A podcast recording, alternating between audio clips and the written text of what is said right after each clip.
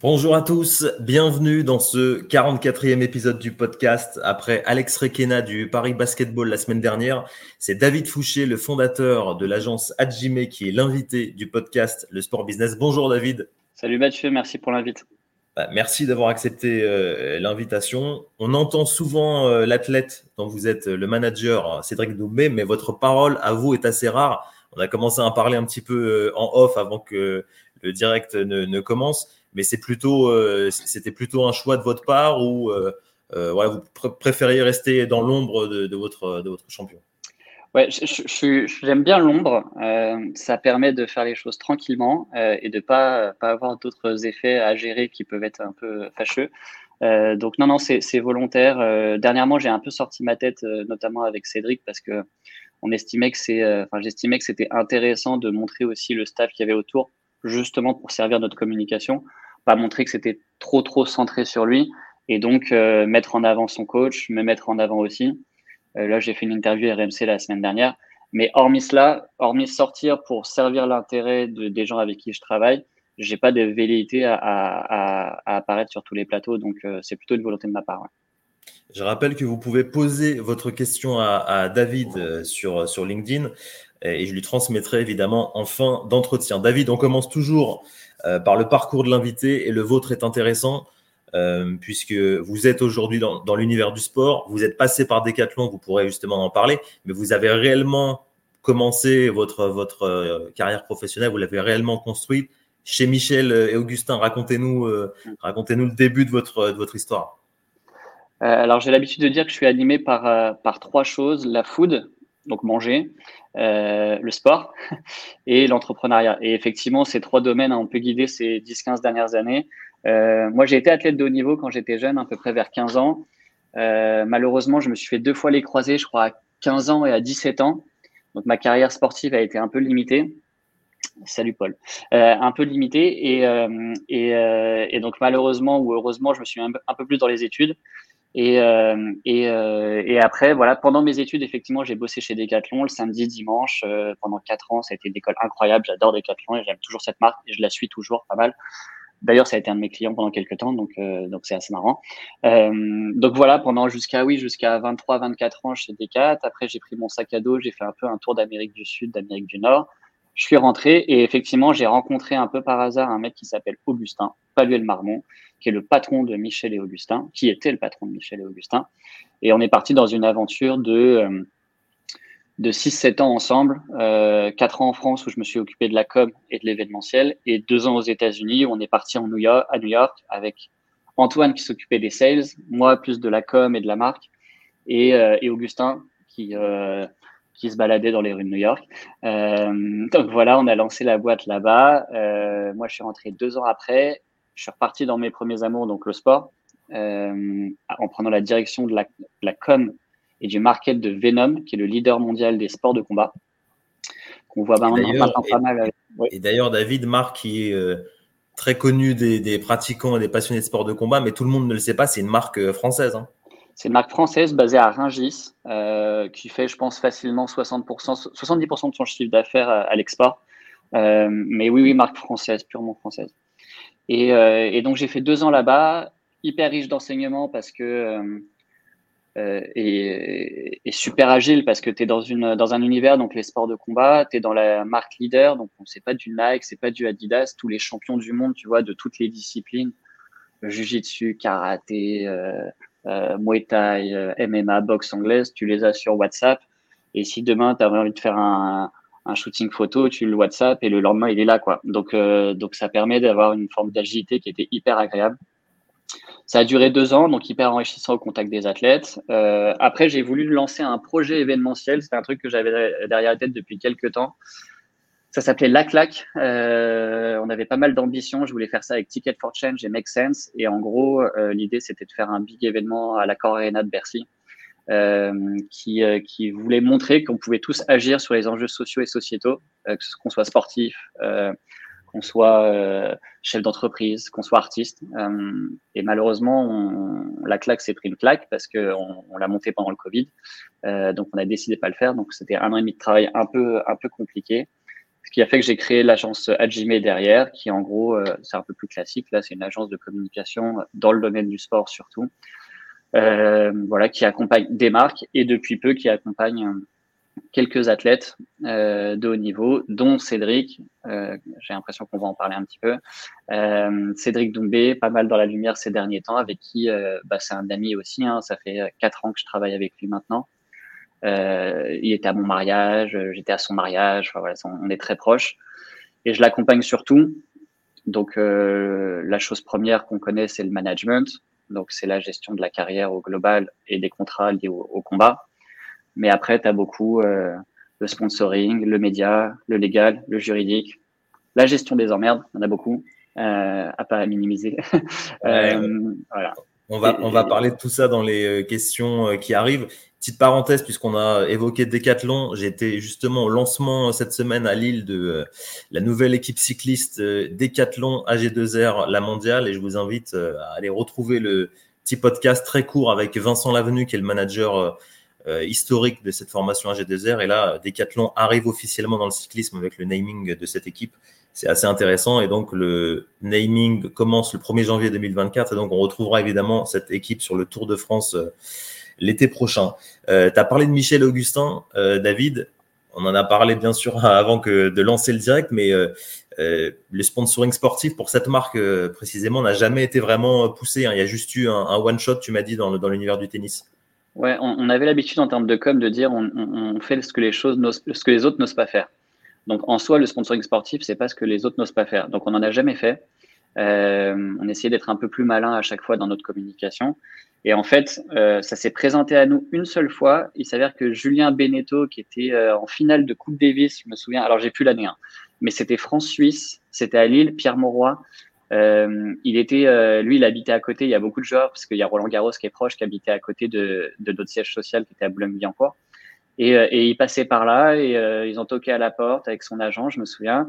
Et voilà, on fait la finale de la Coupe Davis dans 10 jours. donc on a dit allez go, c'est sympa. On a mis notre logo sur la manche. Je me souviens, c'était la manche, ouais, le, du polo. Il faisait, je crois qu'il faisait le double contre Federer et Wawrinka de mémoire. Euh, donc on s'est dit super exposition, c'est cool, c'est marrant. Mais après, on a tout de suite twisté en se disant comment on peut exploiter ce partenariat de façon un peu smart et pas juste mettre un logo. C'était ça un peu ce qui nous animait à chaque fois. Et donc je me souviens que j'étais parti avec le Thibaut, qui était le boss de la logistique. Où on avait créé un grand, euh, un grand bandeau, enfin une, grande banderole, tu vois, et qu'on avait essayé de mettre ça en, pendant le direct et tout. C'était assez marrant. Euh, mais voilà, c'est le seul, la seule occasion un peu euh, sponsoring sportif qu'on ait faite. Euh, mais voilà, je suis persuadé que ça aurait été malin de le faire sur d'autres sujets, mais toujours de le twister un peu à la sauce Michel et Augustin. Voilà. Le lancement de, de, ton agence Adjime, est-ce que c'était en, en, lien avec le fait que tu connaissais Cédric Doumbé ou c'était vraiment indépendant de, de, cette partie sport de combat au départ? Ça, a été un élément déclencheur, mais, euh, mais encore une fois, la, gestion, on va dire, d'athlète, c'est pas forcément ce qui m'anime. Je préfère en faire avec 4-5 et le faire à fond et se dire, voilà, on, développe tout ce qu'on peut développer, plutôt que euh, de se dire, c'est une boîte d'agence de, management. Euh, malheureusement ou heureusement, si je voulais faire ça, il faut aller dans le foot ou dans le rugby pas dans les sports de combat. Moi, j'ai choisi de le faire dans des sports justement où il y a peu de visibilité, où il y avait peu de visibilité. Euh, et donc, dans ces cas-là, euh, tu peux pas le faire à, grande échelle. Donc, euh, non, non, c'était plus de l'accompagnement de marque. Et après, l'aventure humaine avec un, deux ou trois athlètes a fait que euh, j'accompagne, je les accompagne maintenant. Mais ça a été plutôt euh, au début un événement déclencheur, mais maintenant une activité plutôt secondaire. secondaire. Même si avec Cédric, ça prend du temps, je t'avoue. Et avec l'exposition de Cédric, justement, est-ce que dans le sport, tu n'as pas eu d'autres sollicitations d'agents? Là, tu parlais du foot. Euh, est-ce qu'on t'a proposé de. Si, en fait, tu as de plus en plus d'agents de foot qui veulent se mettre dans le MMA, notamment. Euh, donc, moi, je discute avec certains, juste pour comprendre un peu leur fonctionnement. Mais c'est pas forcément le mien. C'est des gens. En gros, ton business là-dessus, tu le fais sur les transferts. Euh, mais moi, ce qui m'anime, c'est pas forcément euh, sur quel combat on va signer, etc. C'est plus vraiment la stratégie au global. Donc, tu as euh, tout ce qui est l'aspect médiatique, tout ce qui est l'aspect sponsoring, tout ce qui est l'aspect légal, juridique, communication, production de contenu. C'est ça qui m'anime le plus. Et ça, euh, un athlète ne peut pas le payer à l'heure actuelle. Un athlète dans nos dimensions ne peut pas le payer à l'heure actuelle. Donc, on se rémunère via le management, mais c'est tous les, branches à côté qui m'intéressent le plus. et avec Cédric, c'est ce qui est le plus challengeant aussi. voilà, j'accompagne une autre femme qui est à Bavoil, qui est championne du monde de force. Donc, c'est entre guillemets la, la, femme la plus forte du monde. Euh, mais elle est aussi autiste Asperger, donc on a des vrais sujets liés au handicap invisible qui sont hyper passionnants. Tu vois, euh, euh, là j'étais ce matin avec Black M au téléphone pour une émission YouTube avec Cédric qu'on va faire, là qu'on est en train de développer, Black M l'artiste, hein, qui va la faire avec nous. Et, et dans une heure, j'ai un call sur pour parler de, du handicap invisible dans le monde de l'entreprise et faire une intervention avec l'IA. Donc tu vois, c'est ça qui est assez passionnant. Donc, donc voilà, et pour répondre à ta question, oui, j'ai rencontré quelques agents pour voir un petit peu leur mode de fonctionnement, mais c'est pas forcément ce qui m'anime. Euh, après, tu en as d'autres, tu vois, où je m'inspire pas mal des États-Unis. Moi, je suis en partenariat avec l'agent de Conor McGregor pour les intérêts de Cédric aux USA, euh, donc je m'entends très bien avec lui. Mais là, on touche plus à du domaine de la fiscalité. Euh, tu vois, j'étais aussi avec l'agent de d'un grand tennisman canadien. Là, j'ai oublié son nom, Félix quelque chose, je crois. Euh, un Canadien québécois qui, qui, qui, marche très bien, qui est top 10, je crois. Pareil, c'est un avocat fiscaliste euh, dont le métier est de trouver des gros partenariats avec des gros, des gros sponsors et après d'essayer d'optimiser ça d'un point de vue fiscal. Euh, et c'est pas forcément mon domaine de compétence. Donc moi, je vais peut-être trouver les talents qui vont réussir à faire ça, mais c'est pas mon activité euh, day to day, quoi. Euh, Cédric a annoncé, euh, c'était je crois sur, sur France Inter, là, avec la matinale de, de Léa Salamé, avoir gagné près de 200 000 euros sur le combat à Paris au PFL, là, qui a duré 9 secondes, hein, on le rappelle. C'est quoi justement le statut d'un combattant pro? Il a une société classique pour facturer?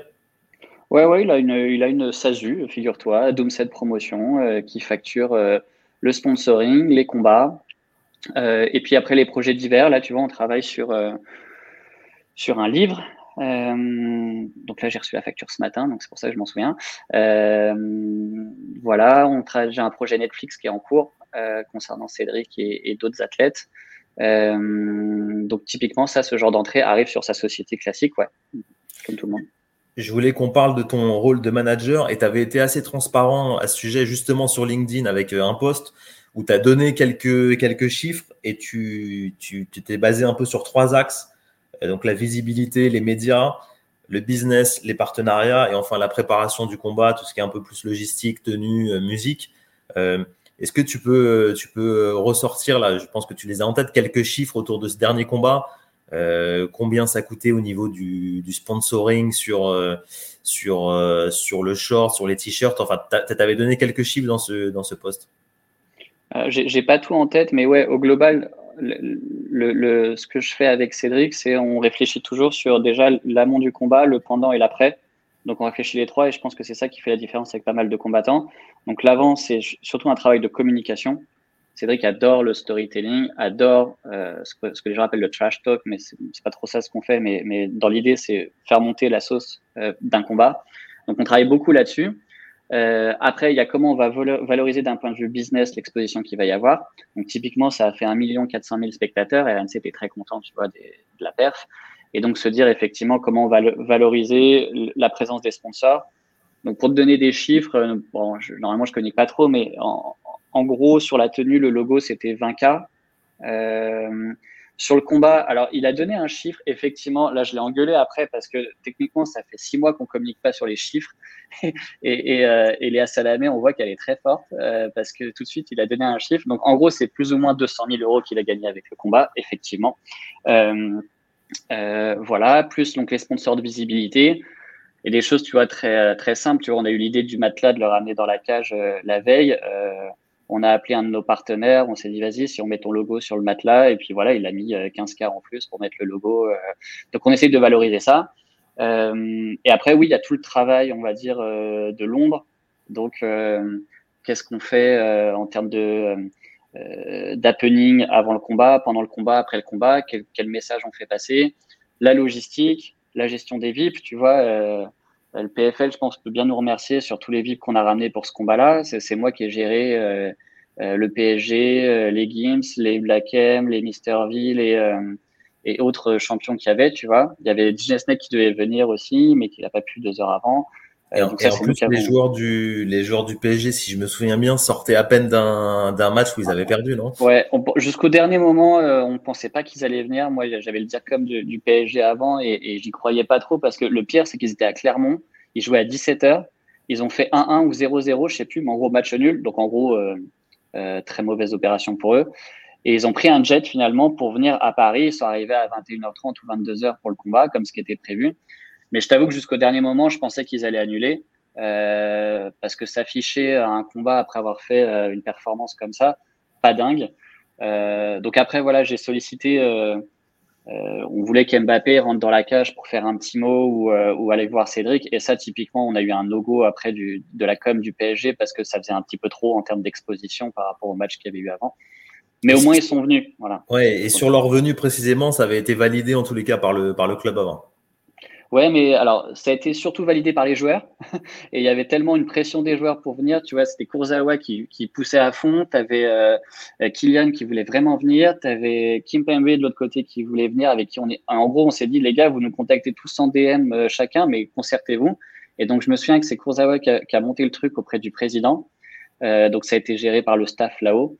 Euh, mais ça a été surtout les joueurs qui ont impulsé le, le truc. Et euh, je, pense, tu vois, j'en parlais hier, c'est marrant. je pense qu'on est dans une discipline qui fascine un petit peu tout le monde de par un peu soit l'inconnu, soit l'aspect dangereux du sport, fait que des, des, gens, même des grands footballeurs, des grands basketteurs et autres, sont intéressés par ce type de show parce qu'ils en ont jamais vu, parce qu'ils sont peut-être un peu aussi jaloux de la liberté d'expression qu'on peut avoir dans nos sports. Tu vois, euh, tu vois, un Kylian, depuis qu'il a 14 ans, il a la main devant la bouche quand il parle et il fait attention à tous les mots qu'il prononce. Nous, c'est pas trop le cas, je t'avoue, euh, même si maintenant, il faut, quand même faire attention.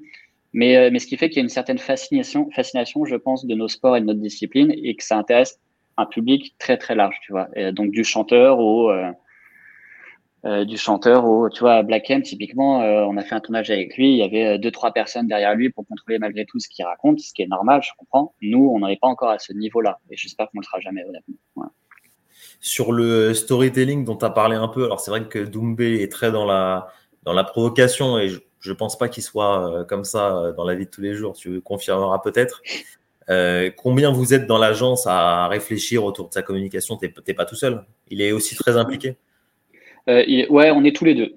Euh, tous les deux en ping-pong. Euh, je pense qu'on forme un bon duo, enfin je dirais trio, parce qu'il y a quelqu'un dans mon équipe aussi qui est vidéaste, qui avec qui c'est marrant, il était vidéaste chez Michel Augustin et depuis on s'est pas lâché, il travaille, il travaille pour moi full time. Euh, qui s'appelle Hassan, qui est très très fort. Euh, et en gros, on va dire que c'est un peu tous les trois. Donc moi en général, j'ai les idées de concept. C'est un peu mon métier, tu vois. Euh, euh, si je prends l'exemple qui a fait beaucoup parler, c'est le matelas. Euh, euh, donc c'est moi, je, je, voilà, on travaille sur le deal. J'ai Emma, je leur dis écoutez, votre code promo il est pourri, est-ce qu'on peut faire Bonne nuit Jordan, ça peut être très drôle. Il y a Cédric, je vois bien le truc où on mettra Jordan Zebo en motion design ou tu vois en, en post-prod, on le mettra sur le matelas et tu dis, et Cédric il dit que tu vas le coucher, etc. Donc ça, on se dit, vas-y, on part là-dessus. Et euh, le jour J, je dis à Cédric, ce serait super qu'on le filme euh, et qu'on filme la livraison, tu vois. Et donc, en gros, le concept est parti de là. Et après, Cédric, tu mets rec sur une caméra et euh, l'idée, te la transforme en cours magistral. Donc ça, c'est magnifique. Tu vois, il n'y a jamais deux prises avec Cédric. Hein. C'est une seule prise et ça marche très bien. et donc, la livraison du matelas. Et après, c'est là où on s'est dit, bah, voilà, on a fait le matelas faisons les oreillers pendant la pesée, euh, faisons euh, d'autres trucs, voilà, et, et, ça vient petit à petit, si tu veux. Donc en général, c'est euh, vraiment une bonne complémentarité où moi j'apporte le concept, Cédric masterise le truc sur euh, face caméra, moi je suis incapable de faire ce qu'il fait face caméra, et après on a notre monteur qui, a, qui est magistral dans dans dans la finition, tu vois, et dans ramener le truc un peu spicy. la musique d'entrée, pareil, je me souviens euh, Cédric est, musulman et à ce titre-là n'écoute plus de musique depuis quelque temps. Euh, on n'en met pas sur les vidéos YouTube, par exemple. Donc la musique d'entrée est un sujet, donc on prend plutôt des percussions. Et là, je disais à Cédric, ça peut être marrant de faire en fait une voix où on t'entend crier Jordan, t'es mort. Et donc voilà, donc l'idée, il a trouvé cool. Il nous a fait un audio, il a pris son, son petit micro chez lui et il a fait tous les petits punchlines qu'on qu'on a l'habitude de faire, tu vois. Euh, et, euh, et, donc il en a rajouté. Il a fait des angles morts, des coups de job, enfin tous les trucs qu'on entend un peu partout. Il l'a envoyé à notre à notre monteur et, là il a masterisé le truc et la musique a été un gros succès aussi, tu vois. Donc souvent c'est comme ça, c'est ce travail à trois un petit peu. Je vous rappelle que vous pouvez poser vos, vos questions à David. Il y en a quelques-unes. Euh, on les prendra dans, on les prendra dans, dans quelques minutes. Tu as parlé tout à l'heure de l'international avec euh, le, le, manager, l'agent de, de McGregor. Euh, il y a beaucoup de combattants qui rêvent des États-Unis de, de, briller un peu sur le, sur le territoire américain. Je pense à Benoît Saint-Denis là, qui, qui va, qui va, je pense, exploser dans les, dans les prochains mois et qui a déjà une grosse notoriété. Est-ce que pour Cédric, finalement, on pourrait pas se dire qu'il pourrait se contenter du, du, marché français, combattre pour le titre, pourquoi pas en France où les, les chiffres sont les, sont les plus hauts? Est-ce que tu penses que les retours, les répercussions, elles seront, euh, elles seront aussi grandes aux US où il a forcément une, notoriété, euh, une notoriété moins grande. Je, crois qu'il parle, je, crois qu'il parle anglais déjà. Ouais. Écoute, ça c'est un vrai sujet pour nous. Alors, je t'avoue qu'on a signé au PFL pour avoir une dimension globale, euh, worldwide, pas pour avoir une dimension française. Cédric parle anglais aussi, et notre volonté, c'est de faire de Cédric une star mondiale. Ça, c'est une chose. Euh, et à ce titre-là, moi, quand j'ai commencé à travailler il y a quatre ans avec Cédric, où on bossait sur la transition MMA, euh, l'un de mes enseignements avec Michel Augustin, c'est que pour réussir aux États-Unis notamment, il faut bosser avec des Américains. Euh, moi, c'est mon, c'est pas partagé par tout le monde, mais c'est ma réflexion. C'est un élément du succès. Donc c'est pour ça que j'ai toujours, pour les intérêts de Cédric aux USA, je me suis associé à ce que j'estimais être euh, des bonnes personnes et je je, me suis pas trompé parce qu'on travaille ensemble depuis quatre ans, trois ans maintenant, qui est l'agent de Connor. Et, c'est une très bonne chose parce que euh, pour parler à des Américains, tu vois, il y a une vraie culture américaine aussi qu'on qu'on capte pas nous. Euh, donc ça c'est la première chose. Et, donc sur la dimension de Cédric, il y a à la fois une volonté de développer sa, notoriété encore en France parce que le PFL veut développer l'Europe et ils ont découvert avec ce qu'on a fait à Paris qu'ils avaient leur porte-drapeau européen tout trouvé. Donc tu vois, ils auraient envie de refaire des fights en, à Paris et on va en faire. Euh, mais nous, notre volonté, c'est aussi de combattre aux États-Unis pour dupliquer ce qu'on a réussi à faire en France aux États-Unis. Donc c'est un bon mix entre les deux. Euh, tu vois, euh, on aurait aimé soit affronter une grosse star américaine en France, pourquoi pas, soit soit faire un combat aux États-Unis, puis refaire un événement en France avec un Francis Ngannou, par exemple, sur la même carte. On adorait le faire. Honnêtement, pour l'instant, tout est sur la table. Rien été décidé encore. Mais, euh, mais on va continuer à développer sa noto en France, notamment au travers d'un public qui ne le connaît pas. On a des projets sur. Euh, je parlais de l'émission YouTube. Tu vois, l'idée, c'est de, faire des émissions avec des personnalités autres que le monde du sport. Euh, c'est un peu l'objectif actuel. Euh, mais aussi, voilà, on veut développer la notoriété aux US et il nous faut un combat aux États-Unis pour ça, parce que les Américains se lèvent pas à 4 heures du matin pour regarder un combat en France, c'est pas possible. Donc on a les deux. Et malgré sa, sa notoriété, je t'en parlais tout à l'heure, euh, malgré la notoriété de Cédric, j'ai pas l'impression qu'il y a encore de tops annonceurs qui euh, le soutiennent. Euh, ouais, je pense souvent à des, marques de des, constructeurs auto parce que tu as le côté un peu viril, masculin pour autour des sports de combat. Il y a juste Cyril Gann qui sort un peu du lot. J'ai vu qu'il était en partenariat avec JBL, qui est une marque vraiment très grand public. Je crois qu'il y a, euh, mais sinon, ça reste très sport de combat. Il y a Venom, évidemment, mais il n'y a pas encore, il y a une espèce de frilosité des marques autour de l'univers du, MMA encore. Malgré, malgré le potentiel, malgré l'audience, elles, elles font, elles sautent pas encore le, le pas. Ouais, exactement. Écoute, je, lance un appel. Y a une audience certainement sport business dans le podcast. Donc, euh, oui, alors il y a, plein de plein de sujets liés à ça. Euh, c'est un peu notre, notre travail depuis longtemps où le sport de combat était un peu le mal aimé euh, pour différentes raisons. Ça, ça, ça, se sportivise et ça se normalise petit à petit, mais ça prend du temps et donc ça intéresse de plus en plus les marques. Mais oui, à l'heure actuelle, on est encore dans des marques plutôt de niche, dans des marques spécialisées ou de la restauration ou euh, voilà qui s'intéressent à ce phénomène-là.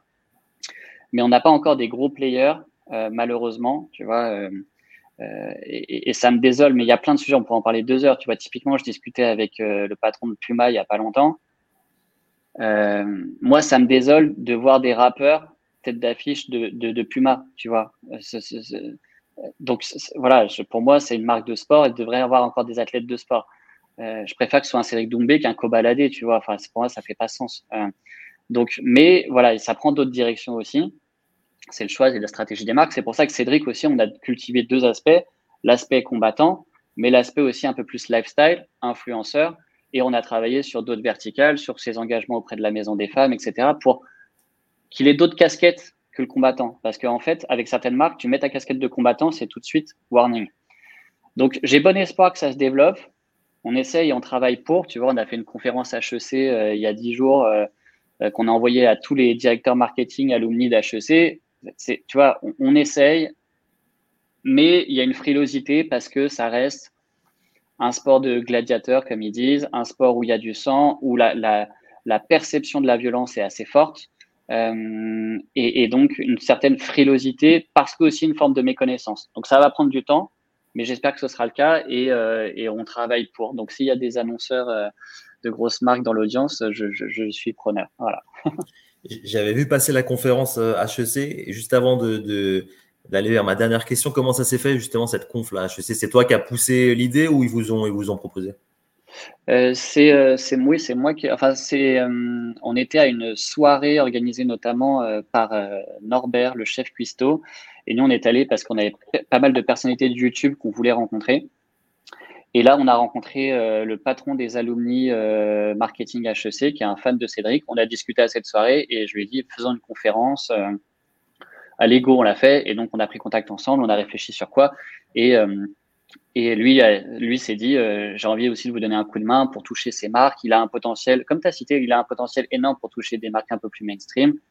Donc, euh, allons-y, go, je vous donne un coup de main aussi. Et donc, on a organisé cette conférence. Voilà, ça s'est fait un peu comme ça. Et, et pour l'instant, j'ai pas d'impact significatif par rapport à ça, mais, mais on aime sortir. Tu veux, on, on fait pas tous les médias où, où c'est que maintenant du sport de combat, où on les fait très peu ou pas du tout. on fait des choses où on se dit, voilà, Léa Salamé, euh, ça on le fait parce que parce que ça nous sort un petit peu du, de, de, notre univers. HEC, euh, qu'est-ce qu'on a d'autre euh, dans le pipe euh, euh, j'ai rien qui me vient en tête, mais on a fait voilà, on a fait en termes de médias, on a fait toutes les chaînes de radio qui n'étaient pas sport de combat orienté. Voilà, c'est un peu notre stratégie d'essayer de toucher un public toujours plus large. Euh, tiens, j'ai une, une, autre question qui m'est venue en tête lorsque tu as parlé de médias, euh, de médias un peu hors sport. J'avais vu passer Cyril Gann sur BFM Business où justement il parlait de ses investissements dans quelques startups. Est-ce que là c'est encore trop tôt au niveau financier pour pour Doumbé d'avoir cette capacité à investir dans des boîtes C'est peut-être un, projet plus en, fin de carrière. Alors c'est un peu tôt, mais c'est pas pour autant qu'on le commence pas. Euh, je sais pas si j'ai le droit de le dire, mais on, a discuté pas mal avec Teampact, euh, Basile, et on a rencontré euh, Benjamin Kaiser, très très smart et tout, et on a pas mal fité. Donc moi j'ai poussé Cédric à commencer à investir. Donc c'est tout petit. Hein. Euh, Cédric, on n'est pas encore sur des sommes. Euh, voilà, il a, il a, encore tout à faire pour euh, bien gagner sa vie d'un point de vue sportif. mais c'est pas pour autant que tu vois, en gros, il y a un premier petit ticket effectivement qui a été mis sur un fonds d'investissement à impact au travers de Teampact, euh, qui va être fait au mois de décembre là. De Cédric. Voilà. Mais, mais c'est encore assez mineur. Mais on y réfléchit sur la suite, tu vois, d'un point de vue financier, d'un point de vue marque. Tu vois, là, on a parlé de sponsoring, mais il y a aussi comment tu crées de la valeur hors du sponsoring. Donc, ça peut être de la création de marque, de la création de business pure, euh, de l'associé, tu vois. Donc, ça, on y travaille beaucoup. Euh, et, et puis, quelques placements, comme ce que tu viens de citer. Mais pour l'instant, on n'en a fait qu'un seul, c'est avec Teampact. Voilà que tu dois connaître, je pense. Et si tu as pas reçu, euh, euh, Basile, euh, il est top, il est très intéressant. Ouais. Euh, dernière question, David, avant de prendre les vôtres, n'hésitez pas à, à, interroger David sur Cédric Doumbé, sur le storytelling, sur le sport en général. David, je suis certain que, que tu as des sources d'inspiration. Alors, est-ce que tu as un sportif, un athlète en particulier ou une marque que tu aimes bien au niveau du storytelling, de, l'activation, de la communication? Ou même en dehors du sport, est-ce que tu as, as, des sources d'inspiration comme ça? Hmm. Malheureusement, elles ne sont pas françaises. Euh, en B2C, moi j'aime beaucoup le B2C, euh, le e-commerce typiquement, parce qu'on c'est quelque chose qui nous anime pas mal. Moi, la marque Alphalet dans le domaine du sport, très intéressante, assez peu connue en France, je crois même pas qu'il distribue en France. Mais Alphalet en termes de, de com et en termes de marketing, ils apportent quelque chose de nouveau qui avait apporté un Gymshark il y a quelques années. voilà. sportivement, non, d'un point de vue influence et, comment tu transformes une réussite médiatique en réussite business, euh, mine de rien, des mecs comme Logan Paul, Jack Paul, euh, etc. Donc, c'est des influenceurs. Attention, ce pas des sportifs, ce pas des athlètes. Mais je pense qu'il faut s'inspirer aussi, il euh, faut sortir de nos girons d'athlètes si on veut performer. Et eux ont réussi, et c'est un peu mon challenge à l'heure actuelle, c'est comment tu transformes une réussite médiatique en réussite commerciale. Parce que l'un ne va pas forcément avec l'autre. Et eux ont totalement réussi. Euh, Logan Paul, c'est incroyable ce qu'il fait. Jack Paul, c'est incroyable ce qu'il fait. Euh, les mecs ont tout compris. Donc voilà, c'est plutôt ça les sources d'inspiration. Et après, dans le domaine du sport pur, euh, tu vois, là, on réfléchit à, quelle boîte de prod on, avec qui on coprod le projet Netflix. Tu as des mecs qui ont tout capté, comme ceux qu'on fait Drive to Survive. Enfin, voilà, là, c'est des références que, tout le monde va citer, mais euh, hyper intéressant la façon de communiquer, etc. là-dessus. Donc, euh, donc euh, voilà, typiquement, euh, c'est le genre un peu d'inspiration qu'on a. Mais pur athlète, non, j'en ai pas. j'en ai pas. Connor, intéressant sur certains trucs et très mauvais sur d'autres. Connor McGregor. certainement dans le basket. Mais sinon, non, j'ai pas, ça me vient pas en tête là. Gwenaël demande comment tu choisis les athlètes avec qui tu travailles. Je crois que tu y avais, tu avais un peu répondu. C'est aussi de l'humain avant tout, au-delà du, du fit humain.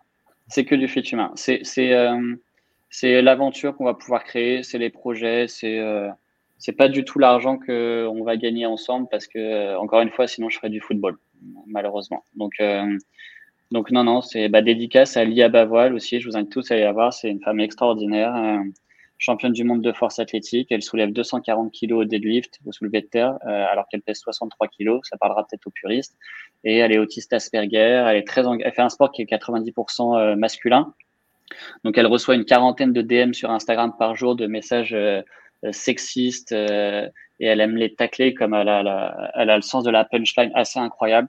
Euh, c'est assez hallucinant encore ce qu'on peut recevoir hein, auprès de, de mecs qui n'arrivent pas à comprendre que des femmes puissent être musclées ou euh, tu vois c'est assez hallucinant donc euh, donc voilà c'est ça mon critère numéro un c'est l'aventure humaine.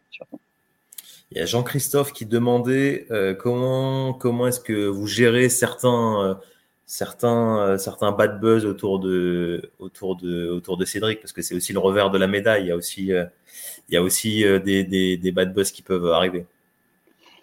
Alors oui, euh, clairement Cédric est un, il, y a un sujet, tu vois, c'est pas un Cyril Gann typiquement où Cyril il y aura très peu de de, de, de, de glissade du mauvais côté. Euh, de par ses engagements, de par son franc-parler, de par sa prise de position contre la, lutte contre les violences faites aux femmes, etc., on peut se prendre le retour du bâton. On se l'est déjà pris. Hein.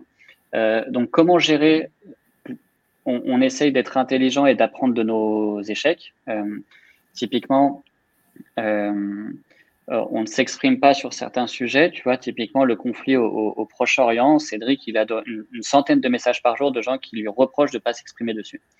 il aurait envie de le faire, mais on a décidé de ne pas le faire. Voilà.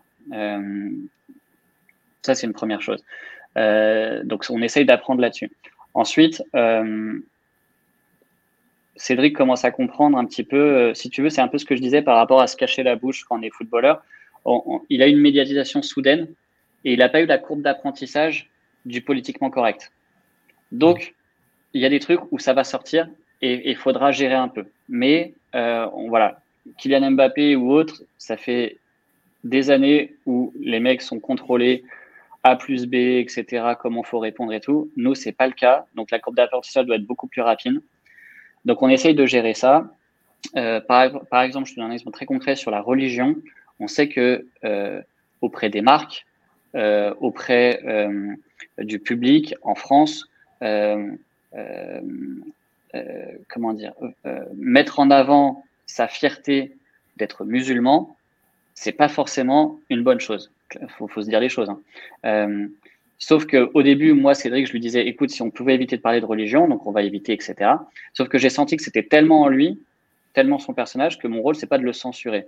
Donc, on en a parlé ensemble, et au fur et à mesure, on se dit, bah, parlons des bonnes valeurs des belles valeurs un peu universalistes de la religion, à l'arrivée, quelle que soit ta religion, euh, et prône-le parce que tu sens que tu as envie de le faire, mais partons pas dans des débats qui vont alimenter le tribunal Twitter. Voilà. Euh, donc, on apprend ça. Il est hyper intelligent, donc il, le comprend. Il y aura des petits dérapages encore à gérer. J'espère qu'ils ne seront pas trop graves. Mais en tout cas, c'est comme ça qu'on avance et qu'on essaye de faire, euh, de faire bien les choses. David, merci d'avoir euh, accepté et participé à cet entretien. Ça fait 36 minutes exactement qu'on discute ensemble et on va essayer de respecter le timing. Vous pourrez évidemment retrouver cet échange en audio sur toutes les plateformes de podcast. N'hésitez pas à vous abonner au podcast Le Sport Business et à poursuivre la discussion du coup sur LinkedIn avec David Fouché et mon compte Mathieu Poplimon. Euh, merci à tous d'avoir euh, assisté à cet échange et on se retrouve bientôt pour de nouvelles aventures sport business. Salut David. Merci Mathieu, merci à tous.